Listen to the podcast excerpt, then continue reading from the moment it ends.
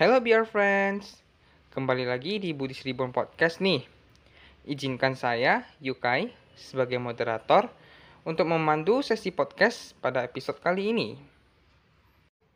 Pada kesempatan kali ini, kita ada kedatangan seorang speaker yang memiliki latar belakang di dunia psikologi loh. Sebelumnya, mari kita lihat latar belakang dari pembicara kita yang hari ini. Beliau ini merupakan psikolog pendidikan di idplus.id dan happytime.id. Bagi yang uh, penasaran, boleh dicek di Instagram ya. Beliau juga merupakan hipnoterapis lulusan Adiwi Gunawan di Institute of Mind Technology. Beliau juga merupakan koordinator bidang pendidikan di Pengurus Pusat Wanita Terawada Indonesia atau singkatannya itu Wandani. Beliau juga pernah menjabat sebagai pengurus di Buddhist Reborn dan pengajar di Buddhist Reborn Kids. Selanjutnya, beliau merupakan narasumber yang sering mengisi di berbagai seminar, workshop, dan acara TV.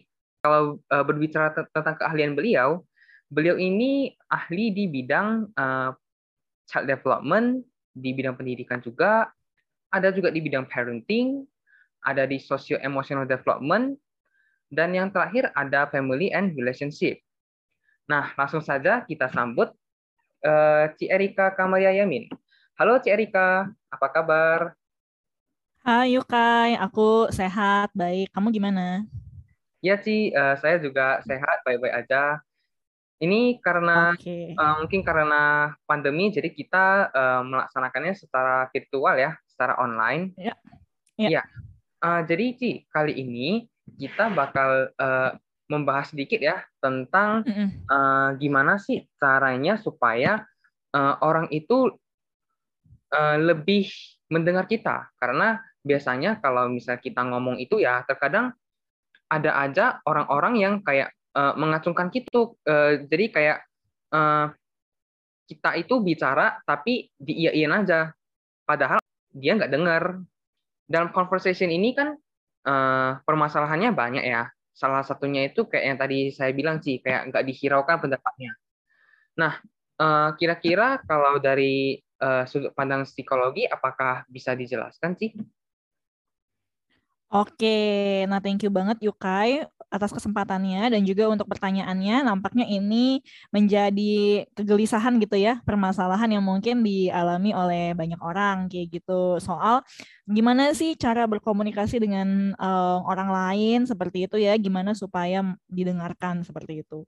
Nah, yang pertama-tama adalah kita mesti pahami bahwa ada kecenderungan orang-orang itu untuk mendengarkan. Ya, ini hampir semua orang gitu ya mendengarkan apa yang ingin mereka dengar ya mendengar apa yang ingin mereka dengar dan orang akan lebih mudah untuk menyimak atau mendengar sesuatu yang relate atau yang relevan dengan dirinya kayak gitu ya misalnya nih uh, Yukai hobinya apa nih misalnya ya uh, kalau aku sih sih hobinya itu ya yang uh, ada main uh, logika lah sih kayak uh, main teka-teki, main apa hmm. uh, solve riddle, something like that sih. Oke, oke. Nah, kan kalau Yukai ini sukanya riddle teka-teki seperti itu ya. Misalnya nih kita ngobrol sesuatu sama Yukai yang mungkin agak intriguing gitu ya. Maksudnya kayak agak butuh logika gitu agak kita mesti nebak. Nah mungkin itu relate gitu loh dan sesuai dengan apa kesukaan Yukai seperti itu. Sehingga Yukai akan lebih mau mendengar menyimak dan tertarik dengan pembicaraan itu. Gitu. Jadi memang uh, kita perlu pahami gitu bahwa nature orang itu adalah uh, lebih mudah untuk menyimak sesuatu yang mereka sukai, sesuatu yang emang udah relate gitu. Kalau misalnya tiba-tiba ada yang ngomong atau ngasih pendapat yang maksudnya tidak relevan dengan kehidupan kita kayak gitu, meskipun itu baik ya dan meskipun itu tidak salah gitu, tapi nggak uh, relate gitu loh dengan dengan dengan kondisi kita saat ini gitu, itu cenderung ya akan terfilter nih oleh uh, diri kita seperti itu.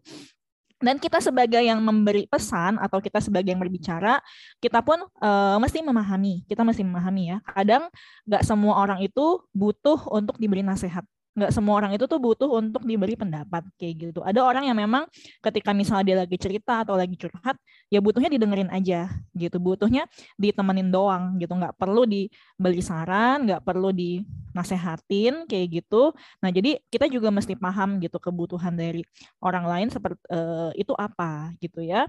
Nah dari sini nih yang mau aku highlight itu adalah sebuah skill gitu ya yang ya memang bagus untuk kita miliki saat ini ya yaitu terkait dengan empati gitu. Bagaimana kita bisa uh, mencoba untuk uh, melihat kayak gitu ya memahami perspektif dari orang lain kayak gitu. Cara berpikir orang lain cara mereka merasakan gitu. Karena um, bisa saja benar-benar berbeda sama apa yang kita lihat kayak gitu. Jadi kita pun juga nggak mudah kecewa gitu ya. Kenapa kok aku kasih pendapat saran? Ini kayaknya bagus, tapi kok dia nggak dengerin ya dia cuma iya iya aja tapi dia nggak hiraukan ya kayak gitu. Ya mungkin kita coba melihat dari perspektif dia oh jangan-jangan iya pendapat aku sih nggak salah gitu. Pendapat aku sih bagus ya aku udah jalan yang ini bagus gitu. Tapi mungkin tidak relate ya tidak relevan dengan kondisi dia uh, saat ini seperti itu. Jadi mungkin um, saat ini belum bisa masuk nih belum bisa diterima oleh uh, diri dia kayak gitu gitu. Jadi kita pun uh, perlu memiliki empati itu tuh. Jadi untuk bisa menyesuaikan nanti ekspektasi kita gimana. Wah bagus banget sih. Berarti mm-hmm. uh, dari uh, sesi yang kali ini bisa saya ambil bahwasannya uh, kita yang misalnya yang uh, sebagai memberi pendapat sama yang mendengarkan akan lebih baik kalau kita memiliki empati. Jadi uh, yes. kita juga bisa memikirkan apa yang saya bilang mungkin benar, tapi karena kondisinya kurang sesuai, jadinya tidak terlalu dihiraukan sama dia. Sementara yes. yang yang mendengarkan mungkin karena kondisi lagi down atau mungkin lagi tidak mood, jadinya mm ya memang yang dia katakan benar, cuman kondisi lagi ya maaf banget belum bisa mendukung, jadi ya cuman iya iyain aja karena tidak ingin membuat dia down karena sebenarnya nggak salah. Iya, iya kayak gitu. Jadi ada empati dari dua belah pihak gitu ya. Ini kan kalau dari pertanyaannya, kadang-kadang kita yang sebagai kita posisinya sebagai si pemberi pesan atau pemberi pendapat itu kan kadang-kadang merasa bingung sendiri gitu kok kenapa sih nih orang udah dinasehatin kok nggak mau dengerin sih? Katanya udah iya tapi kok nggak ngejalanin sih gitu. Katanya e, mau kurus gitu. Misalnya aku udah suruh dia untuk olahraga dia iya iya aja. Tapi kok masih nggak olahraga olahraga juga ya? Kenapa ya? Kayak gitu. Nah supaya kita sebagai pemberi pesan itu nggak jadinya kecewa kayak apa jangan-jangan gue salah ya? Gitu. Nggak kita nggak jadi down atau kita nggak jadi sebel malah sama teman kita nih. Orang nih dibilangin tapi batu banget gitu ya. Nah uh, that's why penting banget punya empati itu gitu. Misalnya kita punya bisa melihat dari mencoba untuk merasakan dari perspektif atau sudut pandang dia kayak gitu. Jadi kita paham ya aku nggak salah gitu tapi mungkin pada saat ini yang aku katakan tuh belum relevan dengan dia sehingga dia tidak bisa menjalankan kayak gitu dan memang ini menjadi salah satu apa ya tips juga gitu ketika kita ingin ngomong sama orang lain ya memang kita mesti pintu masuknya ya supaya bisa diterima gitu ya oleh uh, lawan bicara itu adalah mulai dari hal yang dia sukai gitu mulai dari hal-hal yang relevan sama dia gitu. Misalnya dia suka main game gitu ya ya kita mulai obrolannya dari game atau kita gunakan analogi-analoginya itu yang berhubungan dengan game gitu sehingga itu bisa eh, lebih masuk gitu kepada si orang tersebut. Gitu Wah, bagus banget sih penjelasannya. Mm-hmm. dari dari sini biar fans kita udah tahu ya kalau misalnya lain kali kita ada ngomong sama teman-teman tapi ya kitanya nggak dihirauin, kita cuman ya iya iya tapi nggak apa di uh, dihiraukan. Nah, kita udah tahu nih tipsnya yaitu uh, kembangkanlah ya. empati kita dengan orang lain dan juga kalau mm-hmm. bisa kita uh, berbicaranya itu kita pancing dengan apa yang lawan bicara kita suka. Misalnya ya. seperti tadi saya ya, saya ini uh, sukanya uh, berbicara dengan hal-hal yang penuh dengan logika, penuh dengan teka-teki, penuh dengan misteri. Jadi supaya lawan bicara kita tertarik, maka akan lebih bagus kalau misalnya kita pancing dulu. Misalnya kita bilang, Yukai, ini aku ada masalah nih. Uh, cuman aku bingung gimana cara nyelesainnya boleh nggak uh, minta bantuan atau sarannya? Nah, mungkin dengan cara seperti ini, ya emang di kondisi dia bisa aja lagi down, tapi karena dia merasa dibutuhkan, dan dia bisa membantu, jadi uh, mau tak mau dia pasti ingin membantu dan ingin mendengarkan apa yang kamu katakan nantinya. Terima kasih Ci atas uh, ya. jawabannya yang sangat uh, wow banget karena saya juga baru tahu ya. Ini kita ada permasalahan yang selanjutnya. Jadi gini Ci, uh, kadang di uh, kehidupan itu nggak selalu di atas ya. Kadang kita di atas, kadang kita di bawah. Hmm. Uh, ya, misalnya ya. nih di kehidupan rumah tangga ya, bahkan belum sampai masuk rumah tangga, misalnya statusnya masih uh, berpacaran atau bertunangan, Nah, kita sering uh, menemukan bahwa perbedaan komunikasi itu uh, selalu ada antara orang yang lebih tua dengan yang lebih muda. Yeah, yeah. Untuk yang lebih tua, tentunya kita harus uh, menunjukkan rasa uh, menghormat atau sopan santun. Sementara yeah. jika yang berhadapan dengan yang lebih muda, kita harus menunjukkan sikap lebih menghargai. Hal ini biasanya tidak terlalu membawa banyak perbedaan kalau opini kita udah nggak didengarin ya. Nah, kalau udah nggak didengarin, mau ngomong sampai mulut kita berbui, berbusa pun ya nggak bakal dihiraukan. Cuman di, di iya-iyakan aja, kita yang capek sendiri. Saya ambil contoh ya, misalnya karena ada permasalahan tertentu, jadi kita bakal berdiskusi dengan orang tua. Nah, ketika ya. kita meyakinkan orang tua kita dalam uh, mengambil keputusan, itu tidak luput dari yang namanya perbedaan pendapat. Terkadang kita hmm. keputusan yang kita ambil itu bisa aja ditolak langsung mentah-mentah kayak mama papa nggak setuju karena eh, yang kamu ambil itu sangat gegabah. Nah, padahal hmm. uh, alasan yang kita ambil itu sebenarnya juga tidak sepenuhnya salah. Biasanya ya kalau yang kita perhatikan itu mereka sering hmm. membawakan tameng uh, mereka sudah berpengalaman namun yeah. di sisi lain, ketika kita menghadapi yang lebih muda, misalnya menasihati anak-anak kecil, itu mm -hmm. kan ada yang kayak melunjak atau melawan loh. Kayak misalnya, mm. uh, uh, nanti mainnya jangan terlalu keras ya suaranya ya. Tapi nanti langsung dibilang, ih kok ngatur sih koko, ngajak gelut mm. ya. Nah, kira-kira mm. untuk yang kedua kondisi gini ada solusinya nggak sih? Oke, ya ini balik lagi kayak tadi sih uh, empati seperti itu ya. Misalnya kayak uh, orang tua gitu ya nggak setuju dengan pendapat kita, kita mesti paham kenapa orang tua itu bisa uh, punya pendapat seperti itu gitu. Balik lagi kita pahami dulu bersama bahwa yang namanya orang tua itu pasti ingin yang terbaik buat anak gitu ya. Gak mungkin orang tua kasih satu nasihat supaya anaknya susah, setuju ya. Misalnya kayak untuk pemilihan uh, jurusan gitu, anaknya mau jurusan A kayak gitu kan. Sementara menurut orang tuanya ngapain jurusan A? Nanti kamu mau kerja apa? Gitu ya. Kamu masuk jurusan B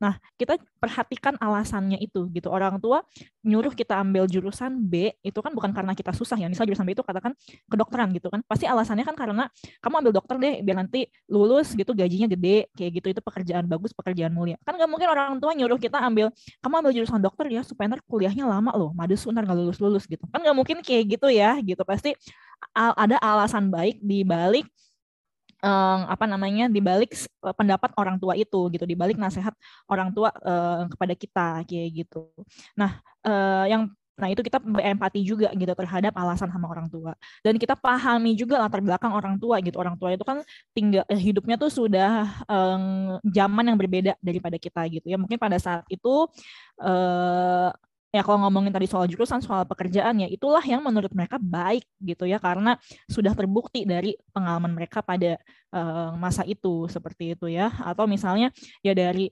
pengalaman hidup mereka membuat mereka punya satu pendapat tertentu gitu. Boleh nggak kita punya pendapat yang beda sama orang tua? Ya boleh aja gitu sah sah aja. Nah lalu bagaimana untuk menyelaraskan dua hal ini gitu? Kunci supaya nggak um, selek jadinya ya nggak ribut gitu. Kuncinya adalah ya kita juga coba untuk menjelaskan kayak gitu menjelaskan alasan dari pilihan kita kepada orang tua. Dan juga alasannya itu yang memang logis dan bisa kita kita yakin kita bisa buktikan gitu ya. Misal tadi contoh konkretnya aja ngambil jurusan gitu ya. Orang tua suruh ambil jurusan B kita mau jurusan A. Katakan jurusan A itu misalnya desain kayak gitu ya. Nah kadang-kadang itu orang tua yang masih yang masih asing gitu kan di uh, mata orang tua gitu jurusan desain. Nanti kuliahnya apa desainer kayak gitu-gitu ya. Mungkin zaman dulu kan desainer belum segitunya kayak gitu. Sementara zaman sekarang sudah sangat uh, berkembang ya gitu. Semua butuh desain grafis kayak gitu uh, yang paling penting adalah kita harus kontrol emosi kayak gitu. Karena yang uh, bikin komunikasi jadi lunyam jadi alot itu tuh karena ada keterlibatan uh, emosi ya terutama emosi-emosi yang kurang menyenangkan. Misalnya disertai dengan marah-marah gitu yang ngegas gitu ngomongnya pokoknya nggak nyantai. Itu yang bikin jadi runyam gitu. Nah, dengan adanya empati tadi yang muncul dari kita itu adalah perasaan um, cinta kasih, belas kasihan. Oh, oke, okay, mama sama papa tuh ngomong gini karena sayang sama aku, karena mereka nggak pengen aku susah karena mereka itu pengen yang terbaik buat aku. Jadi yang muncul tuh adalah cinta kasih gitu, bukan perasaan kesel, bukan perasaan marah karena pendapatnya ditolak gitu ya. Nah, lalu kita pelan-pelan coba jelaskan kepada orang tua kayak gitu. Kenapa alasannya? Kenapa aku mau masuk desain mama papa gitu-gitu ya. Jelaskan gitu karena kamu punya hobi di sini, apa yang sudah kamu lakukan gitu ya. Jangan sampai mengambil satu pendapat karena memang benar kita gegabah karena kita cuma ikut-ikutan sama teman kayak gitu. Nah, itu kan yang apa namanya ya itu orang tua uh, ingin menghindarkan kita dari uh, segala resiko-resiko buruk kayak gitu kan. Jangan sampai kita punya pendapat yang berbeda kayak gitu. Tapi ternyata di tengah jalan kita juga oh ternyata kuliah desain kayak gini kayak gini banget ya tugasnya banyak gitu. Ah males deh gitu karena kalau kayak gitu kan orang tua jadi melihat loh kok si Yukai katanya pilihannya sendiri nih gitu ya. Udah dikasih milih sendiri. Tapi kalau di tengah-tengah tiba-tiba menyerah gitu. Jadi kita pun juga mesti memantapkan diri dengan pilihan dan pendapat kita itu gitu. Maksudnya kita memang tahu dan uh, paham ini pilihan aku aku siap menanggung konsekuensi nanti apa loh kayak gitu nah jadi baru kita coba uh, jelaskan gitu ya dengan baik-baik dengan sebisa mungkin tanpa marah-marah gitu ya kepada orang tua. Dan stepnya tadi itu uh, pahami dulu maksud dari orang tua sehingga muncul cinta kasih. Lalu kita juga pahami benar nggak sih um, ini pilihan aku, ini pendapat aku kayak gitu ya. Nah setelah itu baru coba uh, jelaskan kepada orang tua dan kamu buktikan bahwa kamu memang mengambil pilihan tersebut, pendapat itu kamu jalankan, walk the talk, kayak gitu. Kamu bisa membuktikannya kepada orang tua, kayak gitu. Jadi orang tua melihatnya, oh si Yukai nggak cuma ngomong doang nih, emang ada buktinya, gitu. Nah kalau memang uh, ke anak-anak ya itu sebaliknya, kayak kita dari orang tua ke anak, kayak gitu ya. Kadang-kadang kalau kita kita kan nggak suka ya kalau dilarang, tapi nggak ada nggak ada penjelasannya gitu. Uh, kayak kamu nanti ambil kuliahnya ambil uh, ekonomi aja gitu. Hah, kenapa mah gitu? Ya pokoknya mama bilang kayak gitu, kamu ikutin aja gitu kan. Nah kita kan nggak suka ya kalau misalnya cuma disuruh tapi nggak ada penjelasannya gitu kan. Atau misalnya kayak sesuatu yang sifatnya um, mitos-mitos kepercayaan gitu-gitu. Kayak kamu jangan suka duduk depan pintu loh. Oh kenapa? Ya nanti kamu berat jodoh kayak gitu.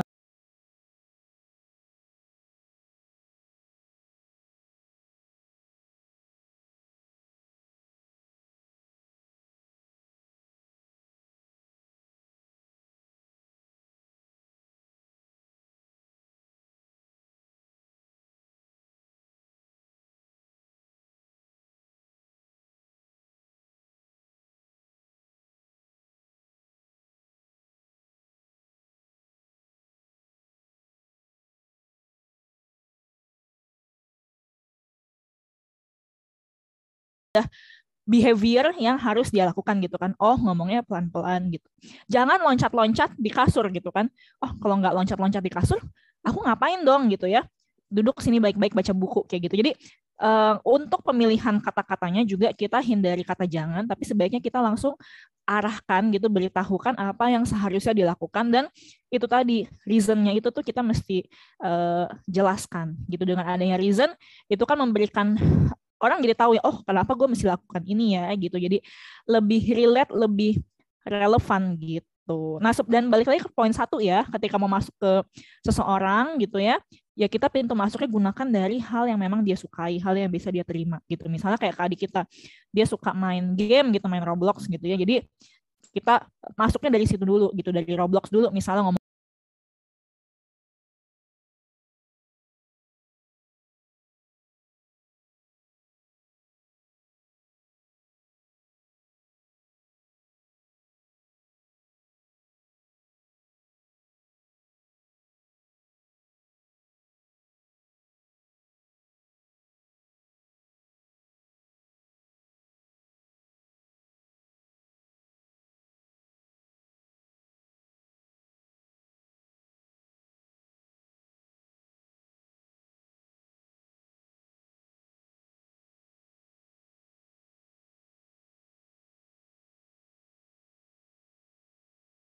lebih ke kita mengarahkan apa yang sebaiknya mereka lakukan. Jadi kayak ada gambarannya loh. Oh, gue harusnya gini gitu. Karena kalau sifatnya larangan kan kayak Iya, setuju banget sih.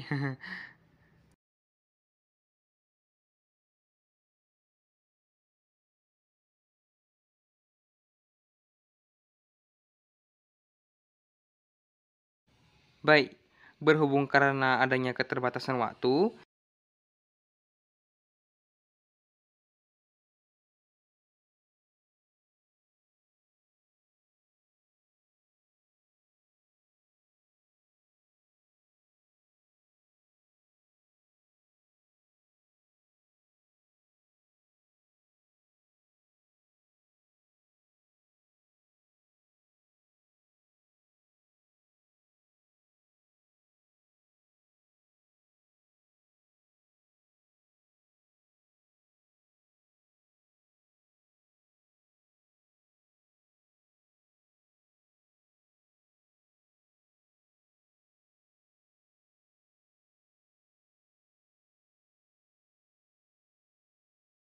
akan kita awalnya itu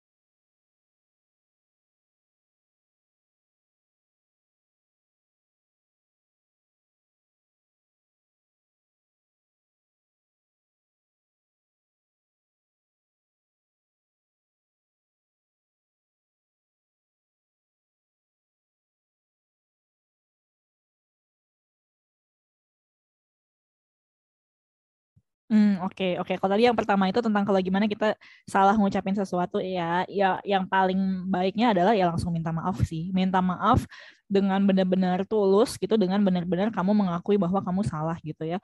Nah, aku pernah baca juga gitu. Kadang-kadang kita sama-sama maaf, tapi maknanya itu bisa berbeda gitu ya. Misalnya, maaf ya Kai kalau aku udah nyinggung perasaan kamu. Kalau gitu kan ya. Nah, itu kan jadinya ya sorry aja gitu kalau gue nggak ngomong apa-apa tapi ya lo baper aja. Itu maksudnya itu bisa jadi makna yang terkandung di dalamnya gitu. Tapi memang kita ajukan maaf karena kita memang merasa bersalah even though mungkin kita merasa ya memang kita udah melukai orang lain dan kita bersalah kayak gitu. Ya maaf uh, kita bilang maaf aja. Maaf ya Yukai aku udah bikin karena aku udah bikin kamu ngerasa sedih kayak gitu. Maaf ya Yukai tadi aku salah ngomong gitu kan. Dengan demikian ya kita memang mencoba untuk uh, rendah hati gitu dan mengakui kesalahan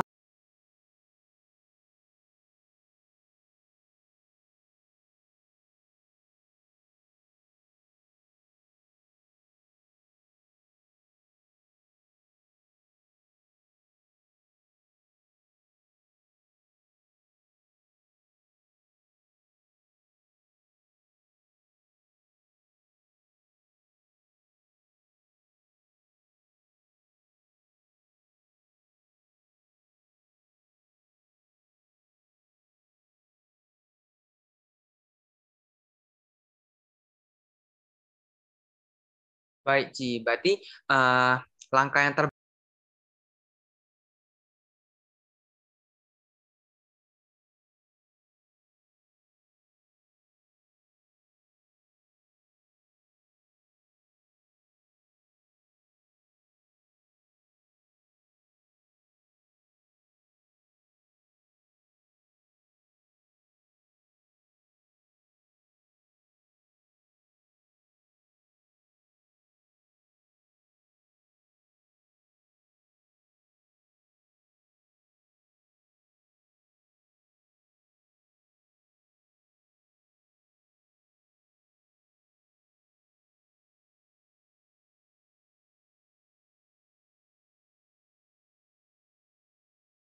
kita juga di saat itu kayak ih gua nggak salah kok gua kan nggak sengaja kayak agak bebal ya ya mungkin iya jadi agak uh, agak berat kan minta maaf kayak gitu mm -mm. ya mm -mm. jadi kalau mungkin uh, kalau di kondisi itu mungkin kayak ah gua aja nggak nggak sengaja ngelakuin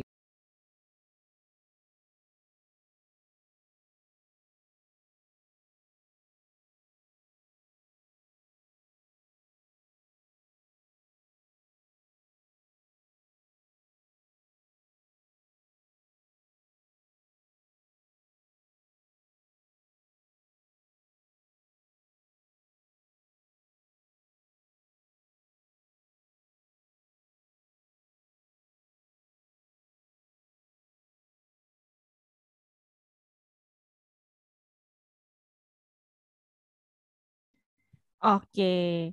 Nah, ini kan hari ini kita ngomongin tentang uh, komunikasi ya. Nah, iya intinya komunikasi itu kan sifatnya adalah uh, dua arah gitu, saling gitu ya. Jadi bagaimana sebenarnya kita pun uh, belajar gitu dari komunikasi dari interaksi yang kita lakukan sama orang lain kita pun terus belajar untuk bisa bertumbuh kayak gitu ya mungkin dalam komunikasi nggak uh, selalu mulus gitu mungkin akan ada kendalanya macam-macam banget gitu miskomunikasi komunikasi lah maksud kita. Nggak maksud kita baik tapi ternyata orang lainnya salah kayak gitu ya. Atau kayak tadi kita ngomong tapi orang lain misalnya nggak mendengarkan gitu.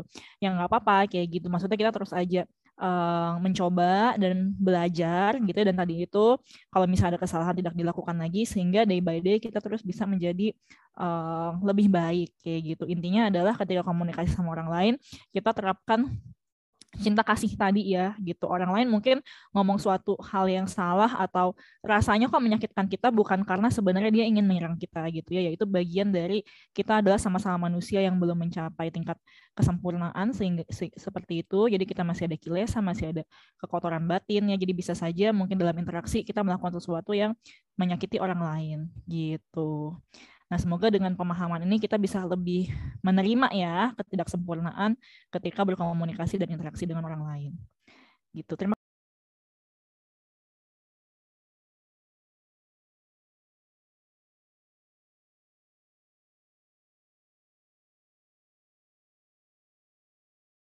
episode kali apa Be Our Friends uh, sering mengalami hal-hal yang seperti begitu.